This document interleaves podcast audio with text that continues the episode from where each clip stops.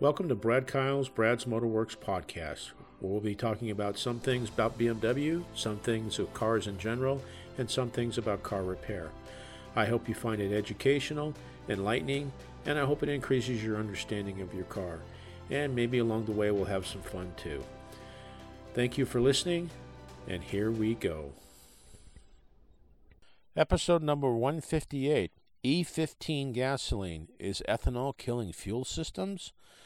Uh, it's uh, probably going to become more pertinent that you you know this particular one because they're definitely nationwide because of uh, you know different. Uh, I'm not trying not going to get political here, but let's face it. Bottom line is some things have changed in the in the uh, oil industry and and uh, because of different administrative thoughts and decisions. So anyway, obviously fuel's gotten pretty high.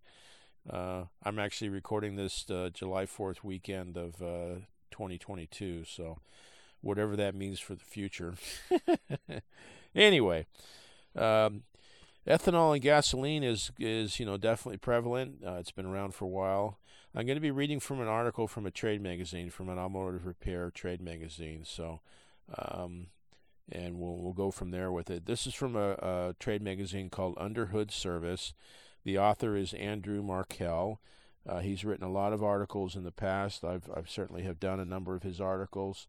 Uh, the guy seems like he's very well versed and well well educated and trained, which is a good thing. And um, you know he's he writes some good articles. So we'll uh, we'll take get get, the, get into this one in just a minute. A couple quick commercials if you want to get a hold of me via email. It's bkpodcast5 at gmail.com. I'm also on LinkedIn. And if you want to check out the main uh, distributor of this podcast, it's uh, podbean.com. If you go to that website and do a search for Brad Kyle's Motorworks podcast, you'll that'll pop up obviously, and you could take a look at the uh, 150 some odd podcast episodes I've done so far. Upper right hand corner of that main page there, you'll see a link for become a patron. If you click on that, I'd appreciate it if you're so inclined. If you want to help support the podcast, I'd appreciate it. I'm asking for $5 a month. You can do less, you can do more. It doesn't have to be ongoing. It certainly can be, but I leave that up to you. You can cancel it at any time. Uh, the main advantage, besides helping for future training and the cost of producing the podcast, um, it's going to open up about 12 to 15 uh, previous podcasts I've done, episodes where I've covered different subjects that if you apply the information that I provide, uh, there's no doubt in my mind you're going to save thousands, if not maybe even tens of, tens of thousands of dollars on on uh, your car ownership experience, whether it be through uh, how to be able to find a good repair shop or uh, should you be buying a service extended service contract, things like that. So, uh, and these are really kind of really based on conversations I've had with customers where they came to the realization after talking with me that, you know, maybe the decision they made to do this or do that or buy this product or that product was not necessarily the best decision for them. Okay.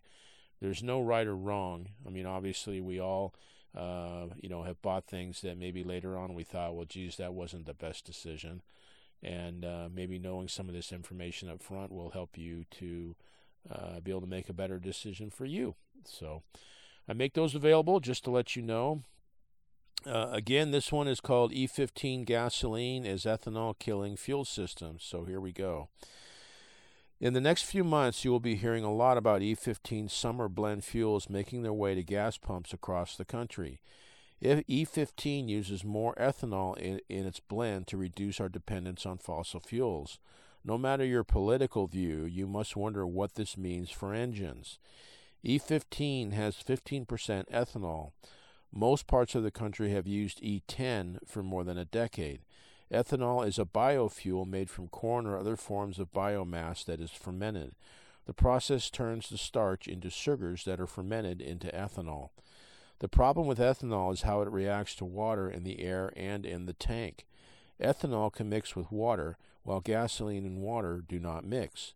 Ethanol and gasoline can mix, but if the water concentration in the ethanol is too great, it can separate the ethanol and water from the gasoline.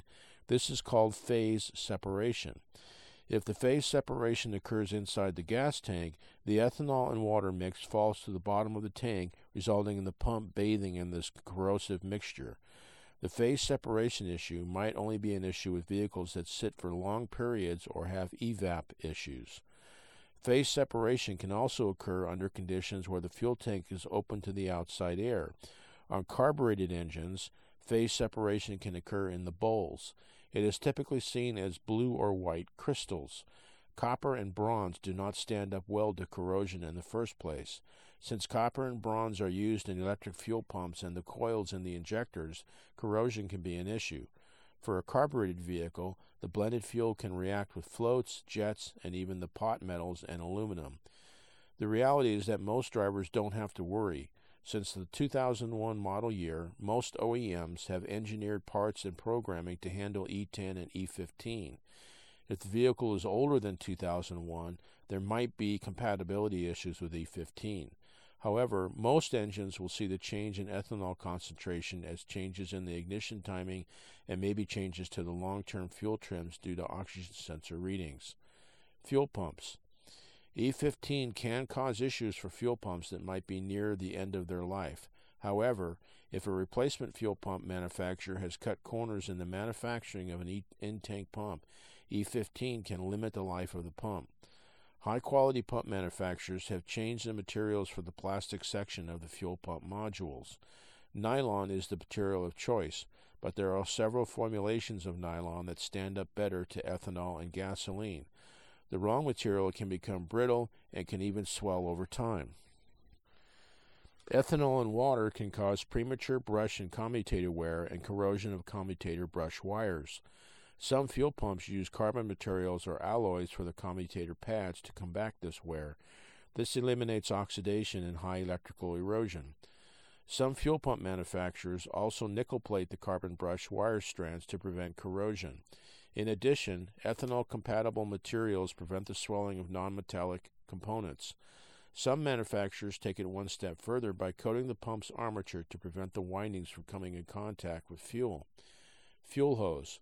There are several theories about ethanol and fuel hoses. In theory, corrosive ethanol can damage materials, but most modern hoses, made of materials like neoprene, are resistant to chemicals. If you do have to replace a fuel hose, read the side of the hose that starts with the letters SAE. SAE has more than 16 active and inactive J30 standards for fuel and oil hoses.